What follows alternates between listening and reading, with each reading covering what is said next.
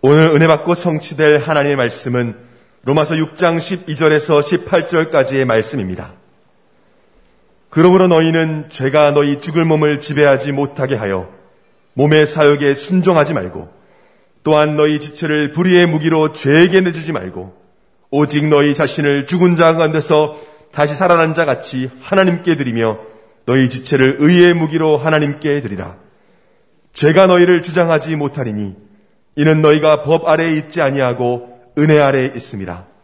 그런즉 어찌하리요 우리가 법 아래에 있지 아니하고 은혜 아래에 있으니 죄를 지으리요 그럴 수 없느니라. 너희 자신을 종으로 내주어 누구에게 순종하든지 그 순종을 받는 자의 종이 되는 줄을 너희가 알지 못하느냐? 혹은 죄의 종으로 사망에 이르고 혹은 순종의 종으로 의에 이르느니라. 하나님께 감사하리로다. 너희가 본래 죄의 종이더니 너희에게 전하여 준 바 교훈의 본을 마음으로 순종하여 죄로부터 해방되어 의에게 종이 되었느니라. 아멘. 영적 품격이 있는 삶이란 제목으로 말씀을 드립니다. 지금 우리나라가 제20대 대통령을 그렇게 뽑는 선거를 진행하고 있습니다. 이미 사전 투표가 진행이 되었고 이제 어, 이번 주 수요일 3월 9일에 대통령 이제 본 투표가 진행됩니다. 우리나라의 향후 5년을 그렇게 이끌어갈 대통령을 뽑는 이번 선거의 중요성은 두말할 필요도 없지요. 그런데 안타깝게도 대선을 통해서 대한민국의 이 품격을 높이는 자리로 나가야 되는데 오히려 정반대 현상이 일어나고 있습니다. 이번 대선만큼 국가 비전이 아니고 서로에 대한 네가티브 그 중심으로 그렇게 선거를 치른 적이 없다라고 할 정도로 그 격이 많이 떨어졌습니다.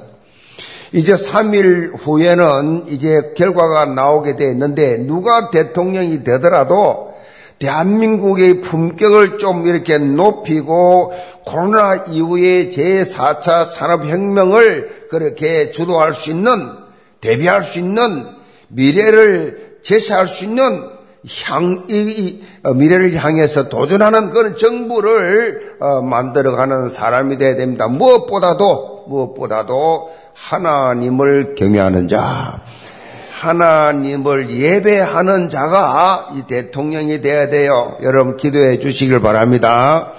자, 오늘 제목이 영적 품격이 있는 삶이다라는 제목인데 대선 후보들이 품격 있는 모습을 보여주지 못하는 안타까움을 우리가 볼 수가 있습니다. 신앙생활을 하면서 우리도 영적으로 이런 안타까움 속에 있는 성도들이 너무 많다는 사실이에요.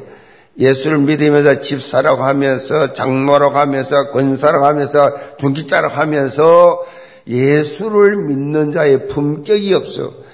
10년을 같이 직장을 세우는데 아 당신이 장로인 줄 몰랐네 라고 할 정도로 영적 품격이 없어. 예수 그리스도를 통해서 주어진 놀라운 하나님의 이 사랑, 하나님의 은혜가 넘치게 임하는데도 그것을 누리지 못하고 세상 풍파 속에 빠져서 세상 사람들처럼 그렇게 이리 지치고 저리 지고 그렇게 넘어지고 자빠지고 성도들이 세상에서 불신자들에게 조롱을 당하고 소금이 맛을 잃어가 밟히는 이러한 사람들이 너무나 많다. 마치 이스라엘 백성들이 출애굽 하고 홍해가 갈라지는 기적을 체험하고도 문제와 사건이 일어나면 원망 불평을 계속 반복했던 이런 불신앙의 삶을 똑같이 살고 있는 성도들이 많다라는 거예요. 사실 이스라엘 백성들은 광야 40년 동안 매출하게 만나러 매일 아침마다 하루도 안 빠지고 그렇게 먹이시는 하나님이 주시는 기적을 매일 아침마다 체험을 했습니다. 우리가 아주 단순하게 생각하더라도 또 이런 기적이 어디 있습니까? 매일 아침마다 그렇게 어, 주시는 양식을 통해 먹으면서 매일 아침마다 어떻게 돼요? 감사가 넘쳐야지.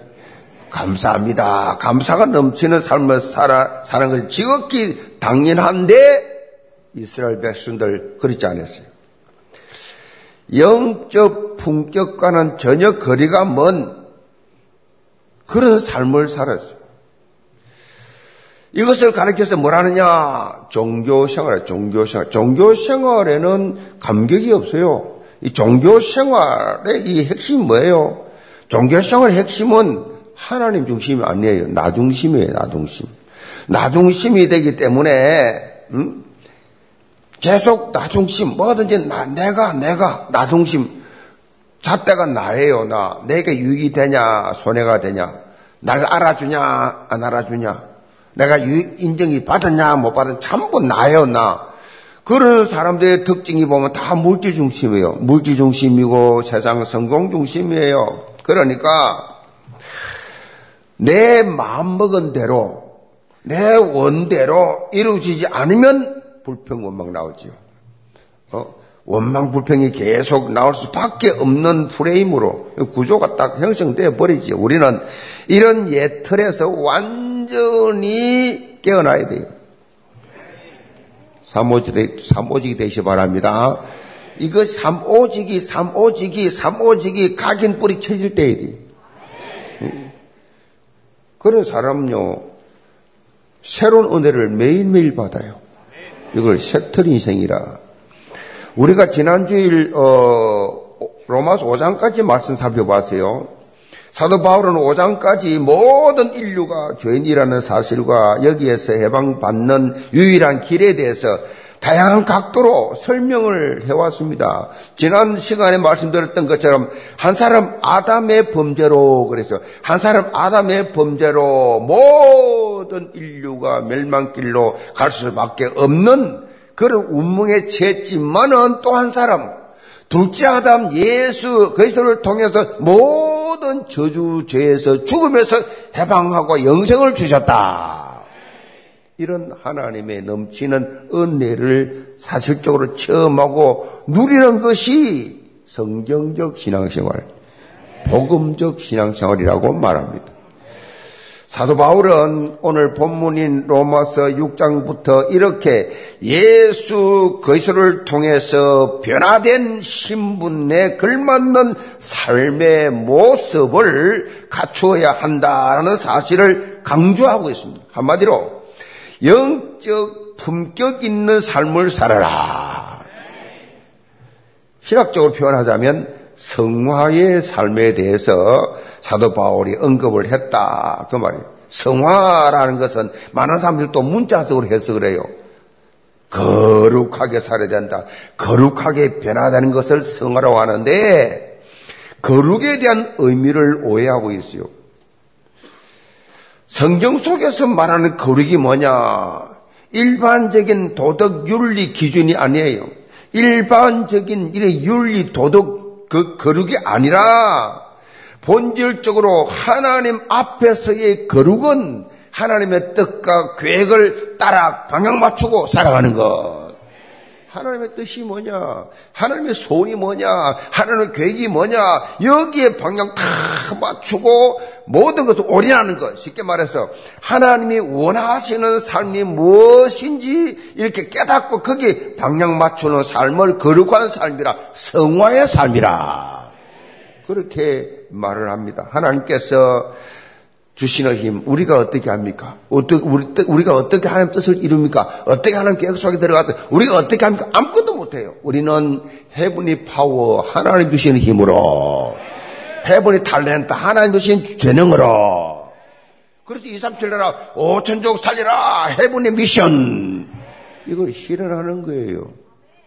여기는 나가 없어요, 나가. 나란 것이 없어요. 하나님께서 주시는 은혜로 이 은혜가 그 말이에요. 어, 은혜 찬양이 이 불러도 들어도 들어도 들어도 또 들어도 은혜가 은혜되고 은혜가 더 은혜돼. 이 모든 게 은혜입니다. 은혜인데 이런 삶, 영적으로 품격 있는 삶, 특히 사도 바울은 이런 삶을 살기 위해서 우리가 어떤 영적 정체성을 가지고 있어야 하는지 로마 6장의 말씀을 통해서 사실적으로 제시하고 있습니다. 오늘 본문 말씀을 통해서 영계 모든 성도들은 변화된 신분에 걸맞는 분명하고 확실한 이 정체성, 영적 품격 있는 삶. 그래서 여러분 삶 속에서 영적 영향을 입혀나가기를 제으로 축복합니다.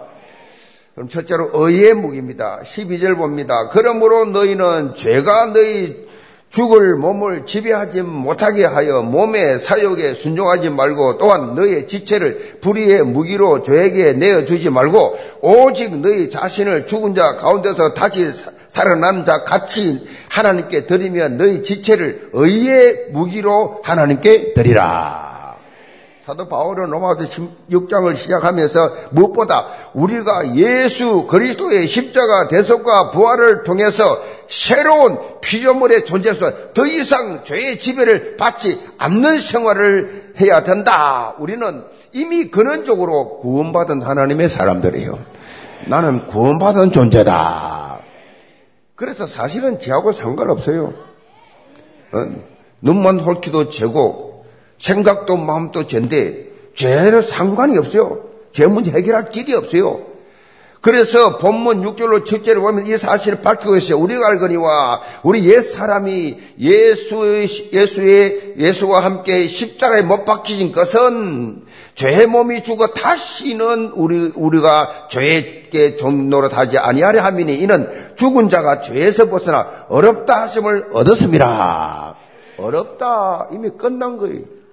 우리 저와 상관이 없습니다. 어렵다 하면 얻었어요. 자, 그런데 놓치지 말아야 될 것은 우리를 미혹하는 존재가 있다. 우리가 육신의 옷을 입고 이 땅에 산 날 동안 사단이라는 영적 존재가 계속해서 우리를 공격을 한다. 예수 그리스도께서 재림하실 때까지 24시 우는 사자같이 두루다니면서 삼킬자를 찾고 있다. 어떻게 해서든지 우리는 우리를 미혹해가지고 우리에게 모여 하나님의 자해된 신문과 권세, 엄청난 축복을, 우리에게 주어진 영적 축복을 서지 못하도록, 누리지 못하도록 계속해서 정저엇을 심어가지고 공격을 한다. 세계적으로 유명한 한국인 신학자가 있는데, 폴로 신학교 미국의 김세윤 박사가 있습니다. 이분이 새로운 관점에서 신학을 또 전개했습니다. 이 학자들이 뭘, 뭘 주장했냐? 요즘 와가지고 유보적 칭의론을 주장했어요. 유보적 칭의론. 이게 무슨 말인가 하니까 유보적 칭의론은 예수 그리스도를 믿음으로써 칭의를 얻는데 칭의란 말은 거룩이란 뜻이에요. 그 의롭다는 뜻이 어루. 칭이란 말은 어렵다, 어렵다, 어렵다 칭함을 받은 칭의를 얻어서도 구원에 합당한 삶을 살지 못하면 최종 심판 때 구원에 탈락할 수도 있다라는 이런 말을 했어요. 기가 막힌 말을 했어요. 칭의가 종말론적으로 유보되었다라는 주장입니다. 예수를 믿어도 잘 못 살면 칭의가 유보될 수 있다. 정말 안타까운 말을 했습니다. 여기에 대해서 우리 알류에서 강의를, 강의를 하고 있는 고신대 교수로 우리나라 교회사로 조직사로 유명한 분입니다. 책도 많이 냈지요.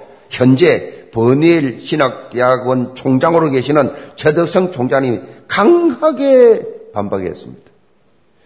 구원과 칭의의 공로 일부를 인간에게 돌리고 윤리 결핍의 원인과 해결책을 칭의론에서 찾는 것은 하나님의 전능성에 대한 도전이며 신성 모독이라 그랬어요. 이 김시원 박사의 주장대로 하자면 하나님의 칭의가 불완전한 거예요. 이 불완전하게 되고 칭의를 윤리적 행위로 완성시켜야 얻어지는 이 구원론의 전략으로 바꿔져 버렸어요. 구원론이 바뀐 겁니다. 이 심각한 말이에요. 이게 뭐냐? 천주교 교리예요. 이게 무슨 말이냐? 행위구원이에요. 행위구원. 우리나라에도 지금 이런 주장하는 사람들이 많아요. 신학자들이. 그러니까 교파가 왜 이래 많으냐? 구원관이 달라서 그래요. 지금 보세요. 이, 이거 비슷하게 믿음과 행위가 50대 50으로 일체에 구분받는다라고 주장하는 신학이 감리교 신학이고 성결교 신학이고 순복음 신학이고 지금 주위에 교회들 많은데 구원관 다 달라요. 장로교는 어떤 신학, 어떤 구원관이냐? 오직 믿음으로 해요. 믿음으로 구원받고 우리는 전적 타락했다. 칼빈주의입니다. 알미니우스, 알미니안주의, 알미니우스 주장을 이, 이 정결교 이런 교파들이 하고 있고 우리는 칼빈주의입니다. 칼빈 주장은 주장이 뭐냐? 전적 타락, 전적 부패, 100% 죄인. 그래서 하나님의 의가 아니고는 구원받을 수 없다.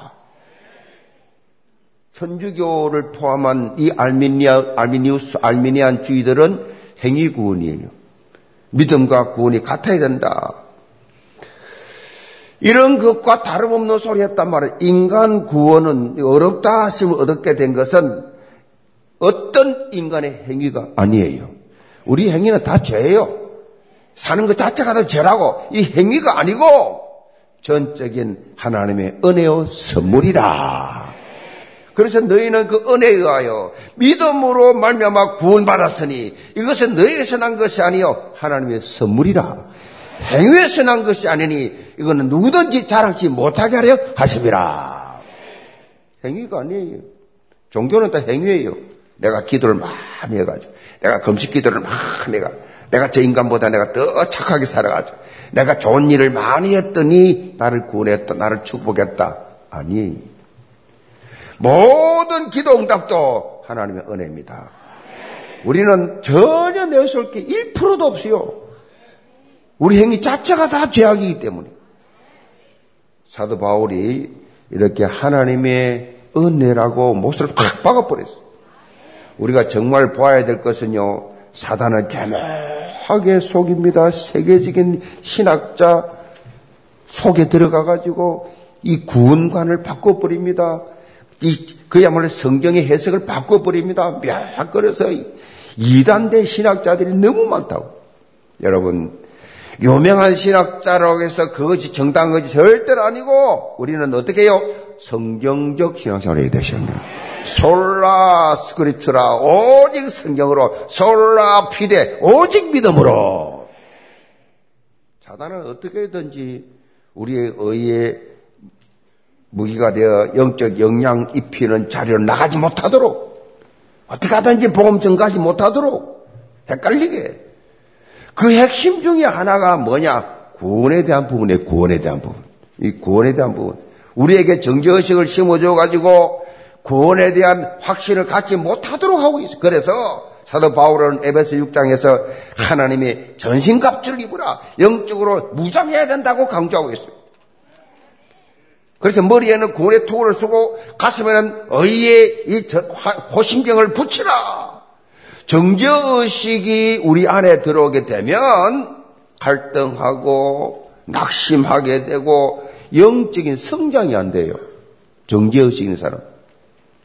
영적 성장한데 교회를 수십 년 다녀도 영적으로 확확 독수리 날개침 올라가면서 재생산, 재생산, 성장, 현장 정복 팍 하고 2, 3주, 5주 나가야 되는데 안 돼요. 신앙 성장이 전혀 안 돼요.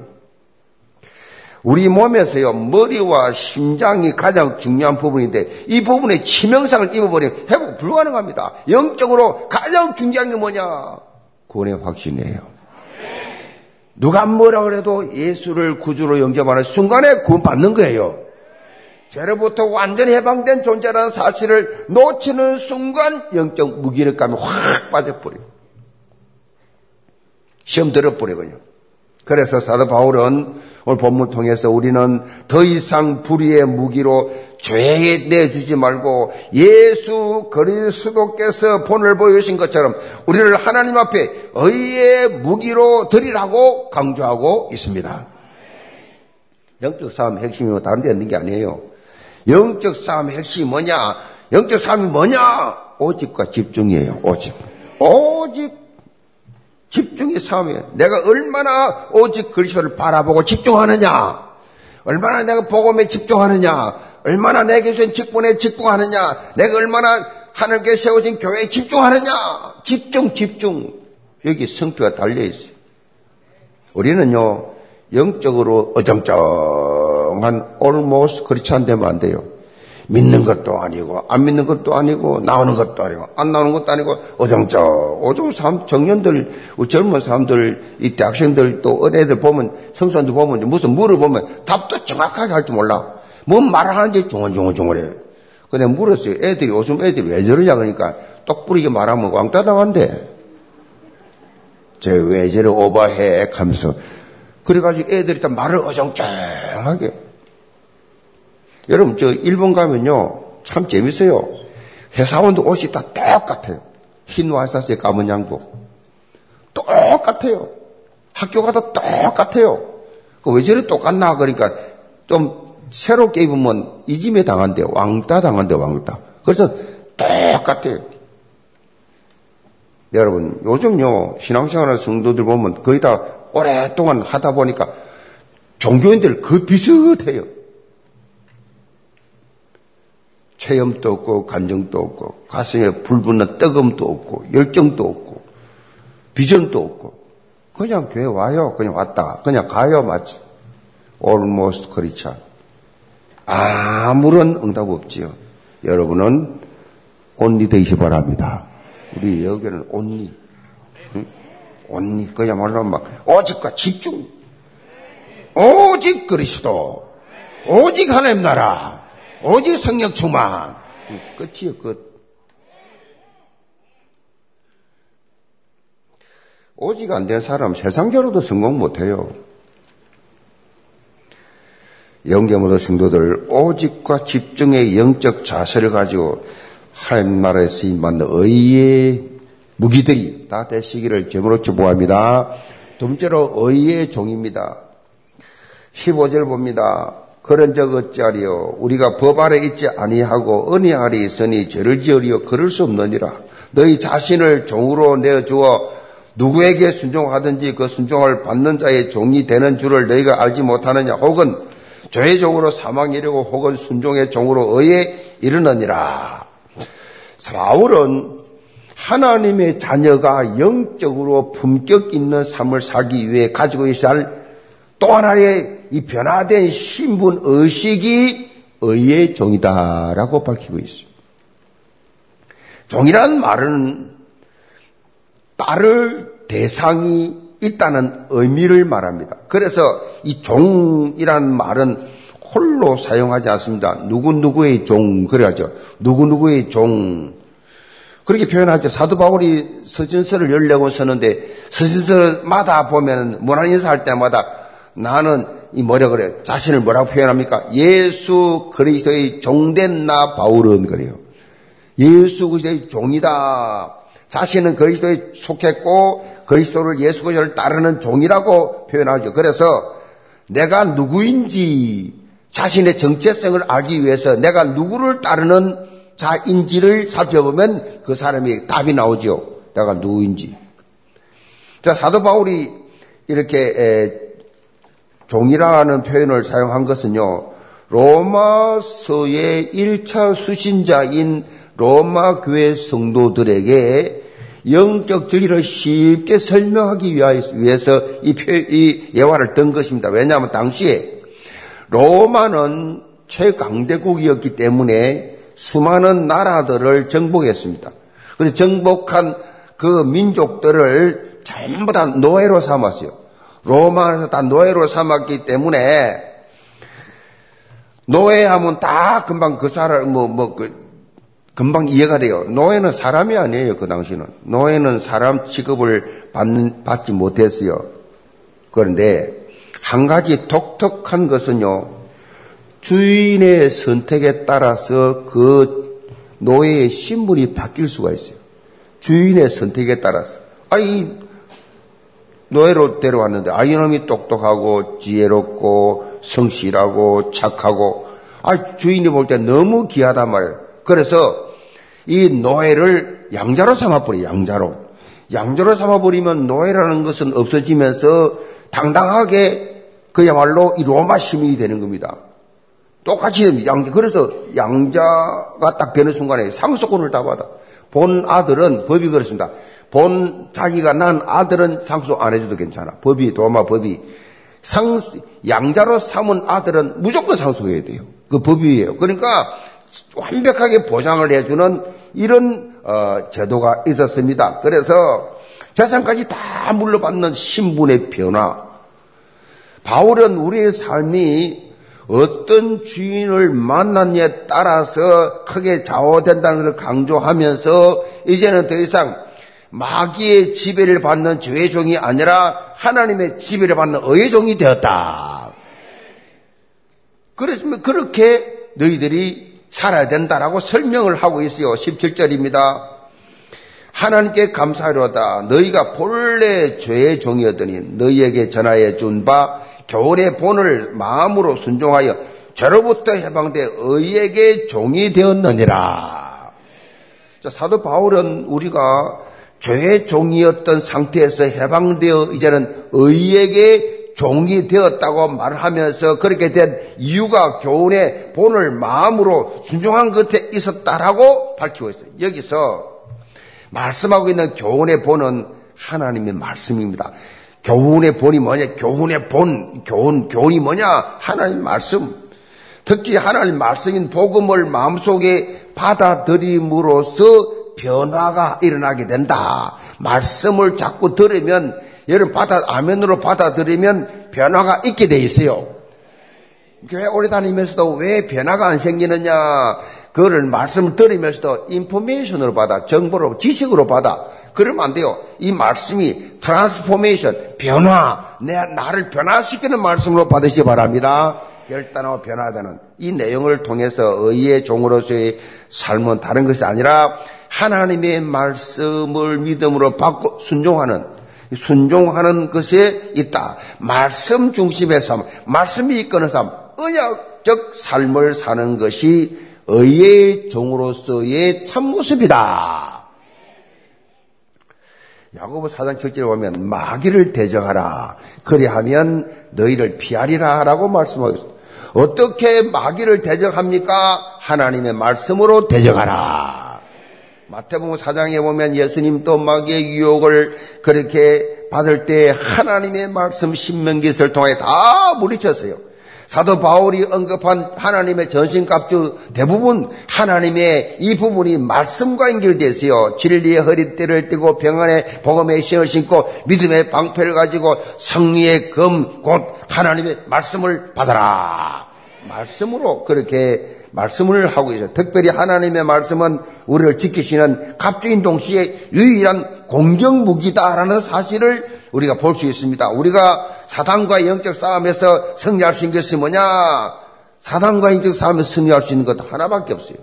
하나님의 말씀.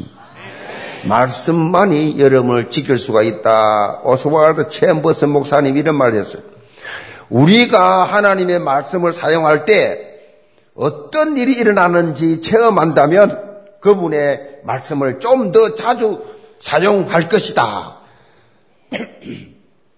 말씀을, 말씀의 능력을 체험한 사람은 그 말씀을 자주 사용할 것이라는 얘기예요. 하나님의 이 말씀의 능력을 체험한 사람은요, 시간이 흐를수록 더 말씀 속에 깊이 빠져들게 되어 있다. 여러분이 한 주간 말씀을 얼마나 붙잡느냐, 안 붙잡느냐, 그 삶은 천냥기차로 달라지게 되어 있어요. 영계 모든 성도들 말씀에 올인 집중하는 CVDIP의 삶이 되기를 바랍니다. 언약을 탁 잡고 그걸 삶 속에 비전과 꿈을 가지고 실제로 이미지화해서 실천해 나간다. 언약 붙잡은 사모델의 삶을 통해서 사단의 어떤 공격도 다 무력화돼요. 참된 승리 삶을 살 수 있는 의의 종, 그리스도의 절대 지자들 다 되시기를 제모로 축복합니다. 결론입니다. 전 세계 최고의 명문 고등학교를 꼽으라고 하면 항상 등장하는 1위가 되냐 영국의 이턴 칼리지입니다. 이턴 칼리지.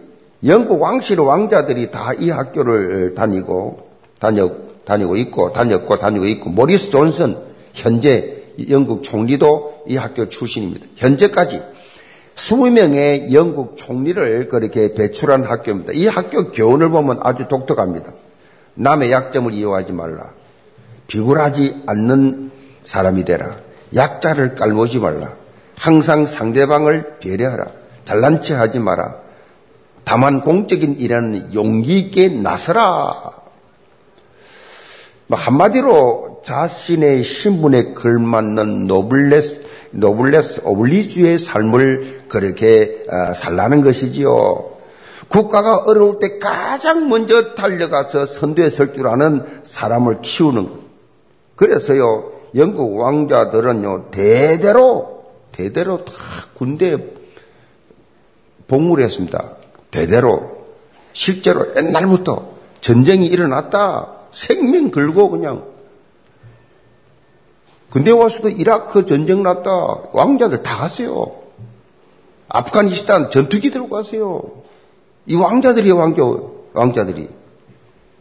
이 학교 출신들은요, 입학할 때부터 자신이 나라를 이끌어갈 사람이라고 독특하게 생각하는 사람들이에요.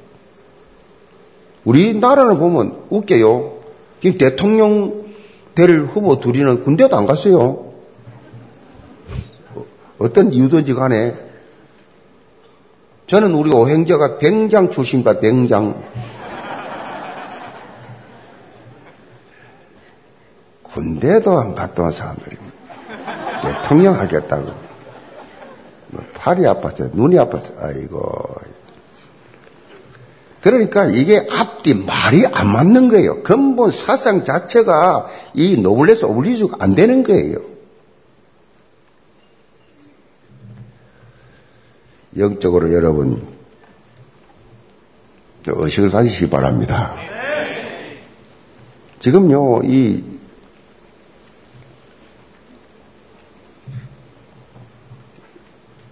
지금 뭡니까? 저 계속해서 지금 뭐 이 우크라이나 전쟁하고 있잖아요. 이 않는 이, 이 시대에 부디 한 인간의 그 욕심 야망 때문에 군군 민민이란 말이 있습니다. 나라다운 나라를 보았고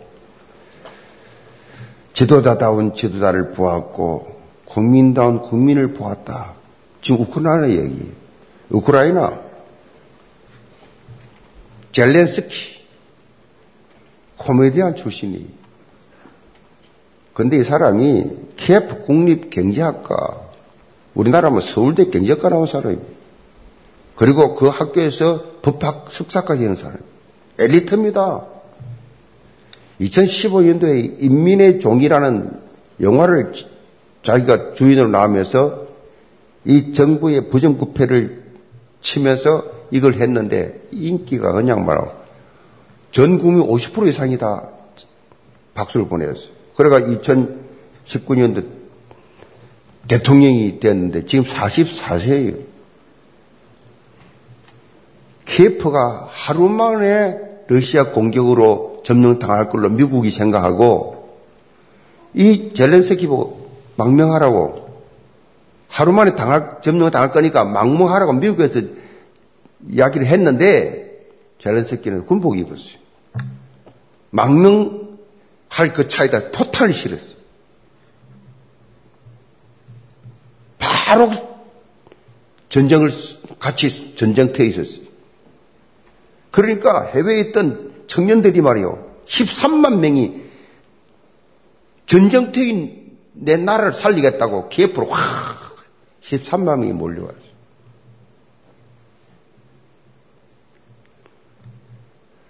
그래서 이야 대단하다. 선교사들도 요. 옳은 선교사는 지금 안 나옵니다. 뉴스 나왔잖아요. 선교사들 안 나간다 자기는. 한국 선교사인데 나, 가라 피해라 안 간다. 나는 여기 있어. 있겠다. 그런 제대로 된 선교사들이 많이 있어요. 겁이 도망나는 사람도 있지만은 저 같으면 안 나옵니다. 아, 선교사로 가고 왜 나옵니까? 그 나라 복음 증거하겠다고 들어가 놓고 왜 전쟁 났다고 도망 나옵니까? 그게 뭔 선교사입니까? 정이지. 나온 사람들 미안합니다만은 영적으로요, 여러분, 이 노블리스 오블리제의 이 정신을 가지고 있어야 돼요. 뭘 하면 본을 딱 보이고, 막 구걸하듯이 사람 눈치나 서슬 보면서 상황 따라서 변하고 어떻게 그래 성인도 바뀌었어요? 어떻게 그래 스님 바뀌었어요?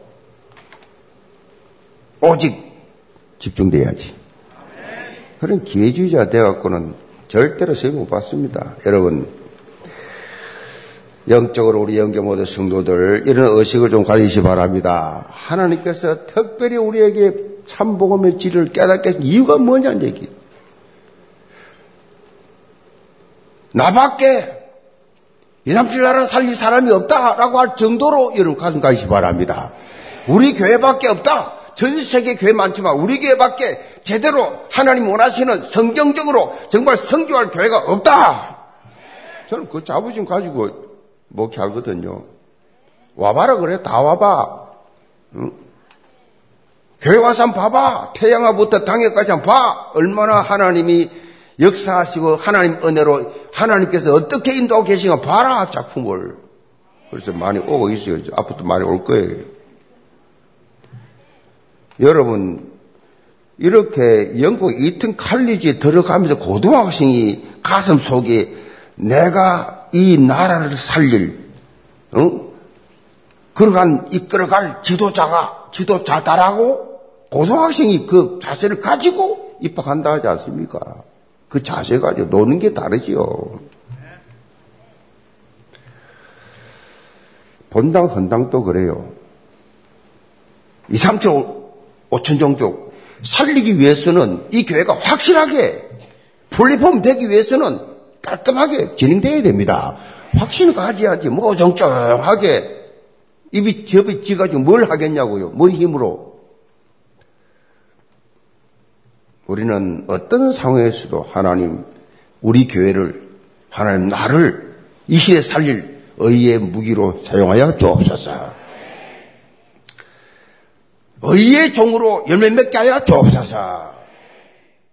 이런 우리 영계 모든 성도들 영적 품격이 있는 삶을 영적 자존감을 가진 성도들 하나님 앞에서 하나님께서 나를 이 시대의 영적 주인공으로 서시옵소서.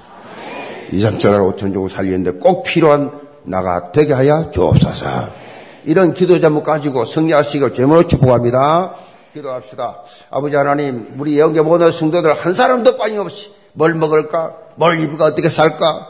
순간순간마다 변질되어가는 기회주의자가 되는 것이 아니라 영적 품격을 갖추고 삼오직이 되어지는 말씀에 집중할 수 있는 하나님의 능력을 가진 의의 종들이 다 되게 하여 주옵소서. 예, 소선 받들어 기도합니다. 아멘.